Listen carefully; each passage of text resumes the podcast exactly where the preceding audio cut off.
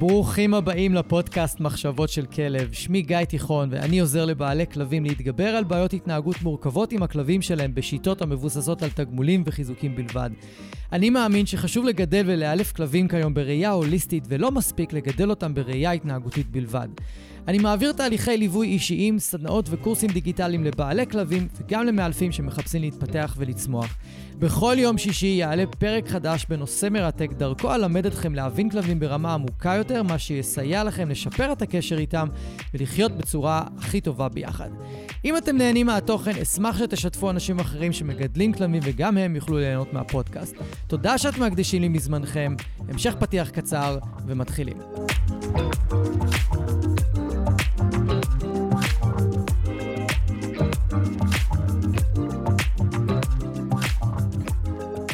אהלן, מה העניינים? איזה כיף שאתם מצטרפים אליי שוב לעוד פרק. אני אוהב את הפרקים הקצרים האלה, זה נחמד. אני מקליט אותם, ואנחנו נכנס לקצב, נושאים מרתקים, נושאים מעניינים, דברים שאני אוהב לדבר איתם, כיף. היום אני רוצה לדבר איתכם על שינוי רגשי, ולמה זה אחד הפקטורים הכי משמעותיים בטיפול התנהגותי, בחרדות ובפחדים ובתוקפנות ובכל דבר שכמעט אנחנו רוצים לטפל. אם אנחנו לא מתייחסים למצב הרגשי שהכלב נמצא בו באותו רגע, ואנחנו לא מניעים אותו לרגש יותר נעים מול הטריגר שמפחיד אותו, הטריגר שהוא מתפרץ עליו, כל דבר אחר, אנחנו לא באמת מטפלים בשורש הבעיה. וכדי להבין את זה, אני אסביר רגע בכלל מה הנקודת מוצא שלנו לעניין הזה. קודם כל, הנקודת מוצא היא זה שקודם כל כלבים הרגישים. אני נדהם לגלות ברשת ובכל מיני מקומות בעלי אה, מקצוע שעובדים עם כלבים, שהם טוענים שכלבים לא מרגישים כמו בני אדם, שזה קשקוש. זה הוכח כבר מחקרית ומדעית שכלבים מרגישים כמונו. אולי אנחנו לא יודעים בוודאות אם את כל קשת הרגשות כמונו, אבל הם בוודאות מרגישים כמונו. פחד, כעס, אפילו מדברים על קנאה היום, אנחנו גם מדברים על זעם, אנחנו מדברים גם על...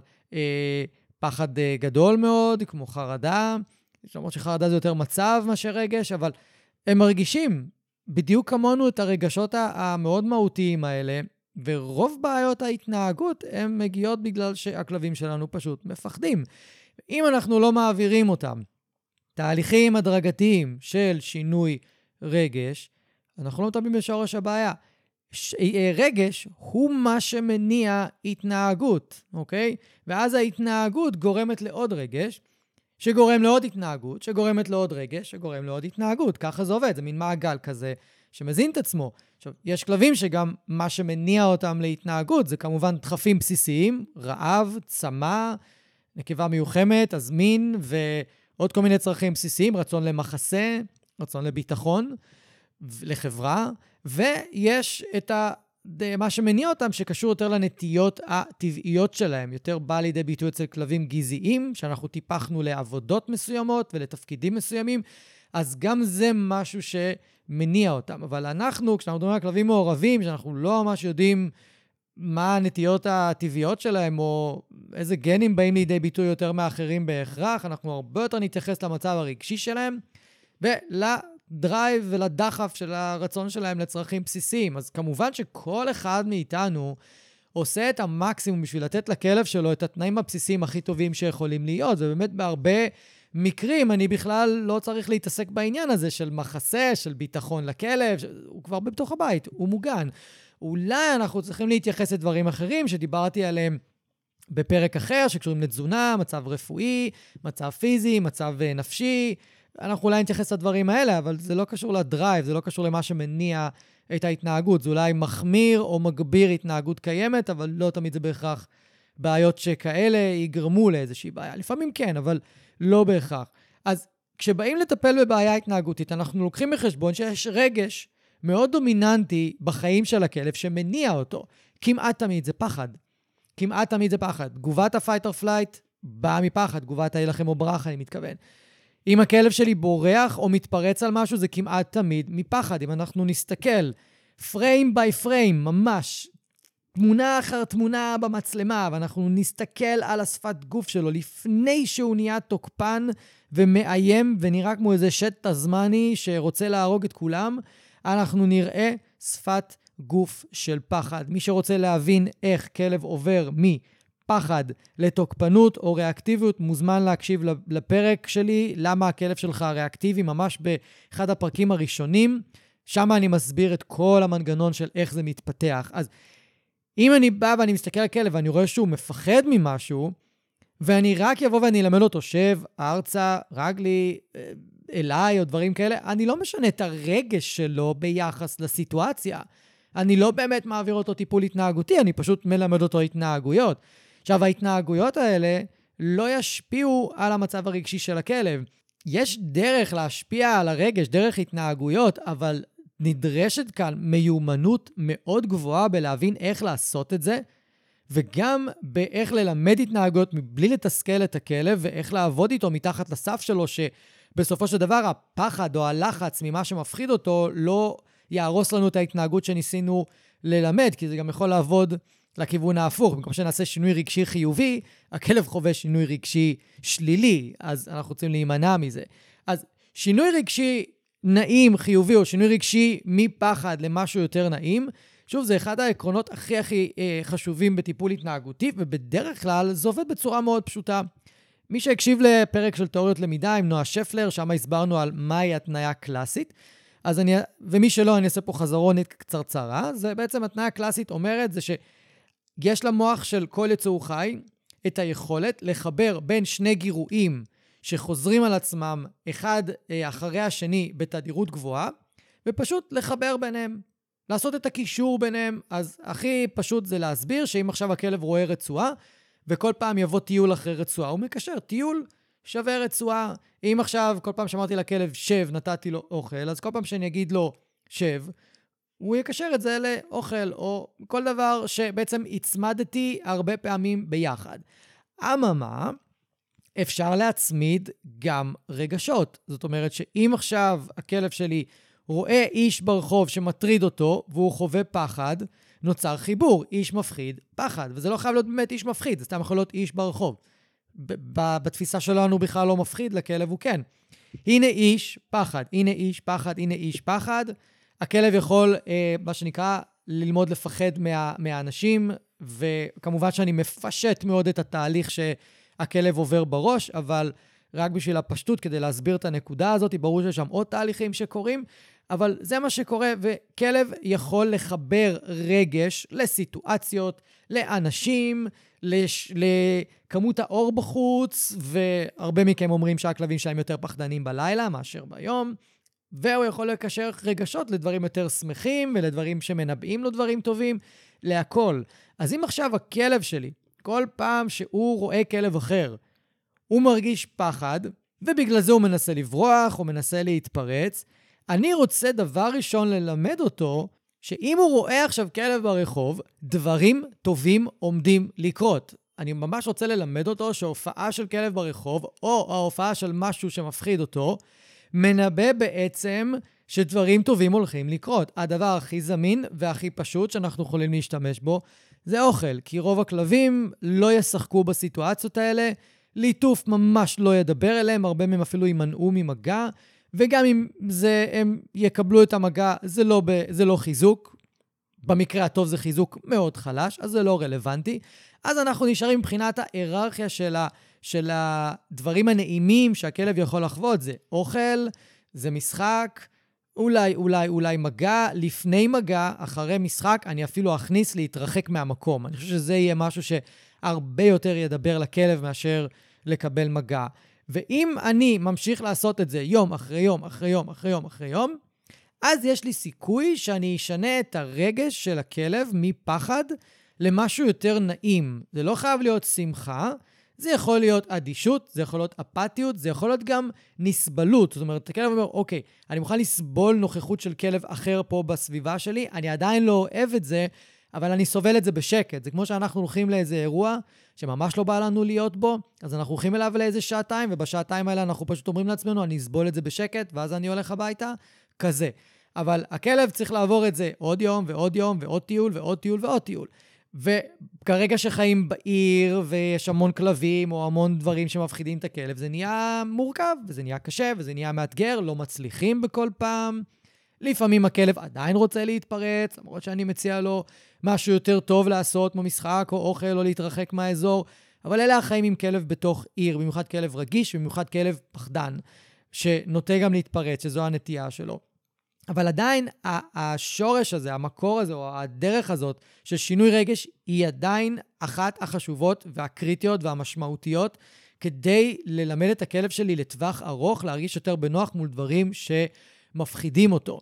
עכשיו, שינוי רגש לא חייב להיות עם אוכל. שינוי רגש יכול להיות כלפי סיטואציה שלמה. למשל, אה, בפרק שהעליתי על תוקפנות לאורחים, אני מסביר שם שהשינוי רגש שאנחנו מעבירים את הכלב הוא לא כלפי הבן אדם עצמו, האורח שמגיע. כן, אנחנו מקשרים לכלב שהבן אדם הזה הוא יותר נעים, כי הבן אדם לא יאיים עליו, לא יעשה שום דבר שהוא לא אוהב, הוא ישמור על מרחק ממנו, אנחנו ננהל את הסיטואציה בצורה יותר נעימה, אז הוא כן, אז הוא חווה איזשהו שינוי רגש ללפגוש את הבן אדם הזה. אבל מה שעושה את האפקט האמיתי, המשמעותי ביותר לטווח ארוך, זה שהכלב עבר שינוי רגשי, שביקור של אורחים הפך להיות מנביחות, בלאגן, עצבנות, ריבים, עימותים, אה, נשיכות, לא יודע מה, הדברים הכי גרועים שיכולים להיות, למפגש רגוע. זאת אומרת שהכלב עבר שינוי רגש מ"אני עצבני לפגוש את הבן אדם", ל"אני רגוע ליד הבן אדם הזה", בדרך כלל עם ניהול נכון ועבודה נכונה ואימון נכון. וזה השינוי רגש שהכלב חווה. לא זה שאני נותן לו אוכל, לא בהכרח זה, אלא החוויה שיצרתי לו מהאירוע עצמו, שינה את הרגש שלו כלפי האירוע וכלפי הסיטואציה. לאו דווקא זה שנתתי אוכל, יש דברים שלמשל לא לוקחים אוכל. ואז אני לא יכול לעשות את השינוי רגש עם אוכל, אני חייב לעשות את השינוי רגש בצורה שהיא אחרת. ואם אני לא שם על זה את הדגש בטיפול התנהגותי, לא בטוח שאני אצליח להתקדם בטיפול ההתנהגותי, ולא בטוח שאני אצליח אה, לייצר אפקט לטווח ארוך שהוא מספיק משמעותי. שוב, לא תמיד אנחנו מצליחים לפתור את הדברים ב-100%, שלא ישתמע שאפשר לפתור הכל ב-100%, אי אפשר. גם אם אתם תלכו לפסיכולוג או פסיכיאטר ותגידו לו, תתקן אותי, תטפל בכל הבעיות שיש לי ושאני אהיה אה, בסדר גמור, אין כזה דבר. אוקיי? הוא יסתכל עליכם ויסביר שזה לא עובד ככה. לא התנהגות, ולא המוח, ולא ה mind, ולא ההרגלים שם, זה לא עובד ככה. אז גם כלבים מהמקום הזה אה, פועלים די אותו, אותו דבר. אז, אבל עדיין, אני רוצה לייצר איזשהי אה, מנגנון, איזשהו מנגנון שיעזור לי להפחית את הקושי עם הכלב לטווח ארוך, ואני רוצה שזה גם יישמר. עכשיו, פה מגיע הקטע הטריקי, המשמעותי לא פחות. זה שאם הצלחתי לייצר שינוי רגש לכלב, לא משנה איך השתמשתי באוכל, יצרתי חוויה יותר נעימה או מרגיעה, עשיתי שינוי רגש. צריך כל הזמן לזכור שהכלב, של, שלכלב יש נטייה טבעית להתנהגות הלא רצויה. בגלל זה הוא הגיע אליה, בגלל זה הוא הגיע, בגלל זה הוא פנה אליה, בגלל זה ככה הוא מתנהג. יש לו נטייה טבעית לזה, בין אם כי הסביבה מכוונת אותו, בין אם זה כי זה הגנטיקה שלו, זה לא משנה. יש לו את הנטייה הטבעית להתנהגות שאתם לא רוצים. אז אם אתם מפסיקים לעבוד איתו על שינוי רגש ביום-יום, הוא יכול תוך חודש, חצי שנה, שנה, שנתיים, שלוש, אני לא יודע כמה, זה תלוי בכלב, לחזור אחורה. כי באותה מידה שהכלב עבר שינוי רגשי חיובי, הוא יכול לעבור שינוי רגשי שלילי, באותה מידה. זה עובד באותה צורה. לכן אתם חייבים להתמיד ולהמשיך, ולא להפסיק לאורך כל החיים של הכלב, או לפחות עד שבאמת ראיתם שינוי משמעותי מאוד לתקופה מאוד ארוכה, ו- ובאמת לא צריך יותר לעשות את הדברים האלה, אבל אם אתם ערניים מספיק וקולטים איזה רגרסיה, אתם מיד חוזרים לעשות את מה שעבד לכם בעבר ולא נותנים לכלב להידרדר, אז זה בסדר. אבל בדרך כלל אני לא מצפה לאיזשהו שינוי מהותי קבוע. שהוטמע במערכת הנוירולוגית של הכלב. זה בעצם מה שאנחנו עושים, אנחנו משנים את החיווט של הכלב במוח עד שלא נעשה שם שינוי, עד שההתנהגות החדשה לא הפכה להרגל, אני לא יכול להפסיק את האימונים עם הכלב. ופה אני חושב שהרבה אנשים נופלים. והרבה בעלי כלבים מפספסים את הנקודה הזאת, ואני חושב שגם הרבה אנשי מקצוע מפספסים אותה.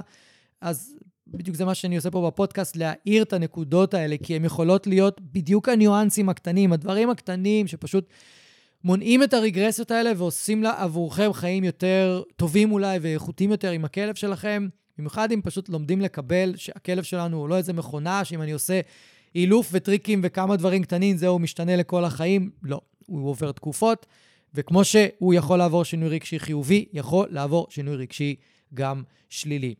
אז אני מקווה שאהבתם את זה, וזה עזר לכם ועשה לכם סדר בראש. ולפני סיום, חשוב לי שוב, אני רוצה לספר על תהליכי הליווי שלנו. יש לי היום המון פניות, הרבה בזכות הפודקאסט. אני מאוד מעריך את זה, מאוד מעריך את התמיכה ואת הפרגון ואת האמון שאתם נותנים לי, ומגיעים ומבקשים אילופים. אני מאוד רוצה לעזור לכולכם. לצערי, אני לא יכול לענות לכולם, הרבה מכם פונים אליי לא באזורים שאני עובד בכלל. לכן הרכבתי צוות מאלפים, מוכשרים, מוסמכים, סופר מקצועיים, כולם עם ניסיון עם כלבים רגישים, כולם מגדלים אותם בבתים שלהם. היה לי חשוב שמי שבא לאלף כלבים, לפחות רובם יהיו כאלה שמכירים את המטריה, מה שנקרא, מקרוב, מהבית, והם כמובן מאלפים מאוד מוכשרים, והם מקבלים את הליווי שלי, ואני מעורב בתהליכים, ויש לנו תהליכי ליווי ממש ממש טובים. אנחנו יכולים להתאים את התהליכי ליווי עבור הכלב שלכם ועבורכם, ויש לנו גם תהליכי ליווי כלליים. אנחנו עובדים עם בעיות התנהגות, אנחנו עובדים עם גורים, עובדים עם גורים עם בעיות התנהגות, בכל הגילאים אנחנו לא עושים אה, הבחנה. אין כזה דבר גיל שאי אפשר כבר לאמן כלב, או לפחות לשפר את איכות החיים שלכם ושלו. אם בא לכם לשמוע על תהליכי הליווי שלנו, כנסו לתיבת טקסט למטה, יש שם קישור ל- להשאיר את הפרטים שלכם, כנסו לקישור, אה, תשאירו את הפרטים האישיים שלכם, ואופל, יועצת התהליכי ליווי שלי תחזור אליכם, תדבר איתכם, תקשיב לכם, תבין מה מפריע לכם, מה אתם רוצים לעשות ואיך אתם רוצים להשתפר עם הכלב שלכם, ואנחנו מבטיחים לעשות את המקסימום בשביל לעזור לכם. תודה רבה שהייתם איתי היום, ואנחנו נתראה ביום שישי בפרק הבא.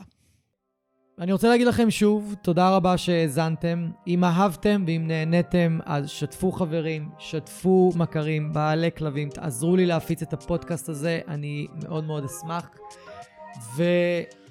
ותעשו פולו, כדי שהאפליקציה האהובה שלכם תודיע לכם. יום שישי היום, יש עוד פרק בפודקאסט מחשבות של כלב, ואני אפתיע אתכם עם נושא חדש ופרק חדש. אז אני מקווה שנהניתם היום, היה לי מאוד כיף לארח אתכם. אנחנו נתראה עוד שבוע, תהיו טובים לכלבים שלכם, תהיו טובים לעצמכם, ושיהיה לכם אחלה של סוף שבוע. Thank you.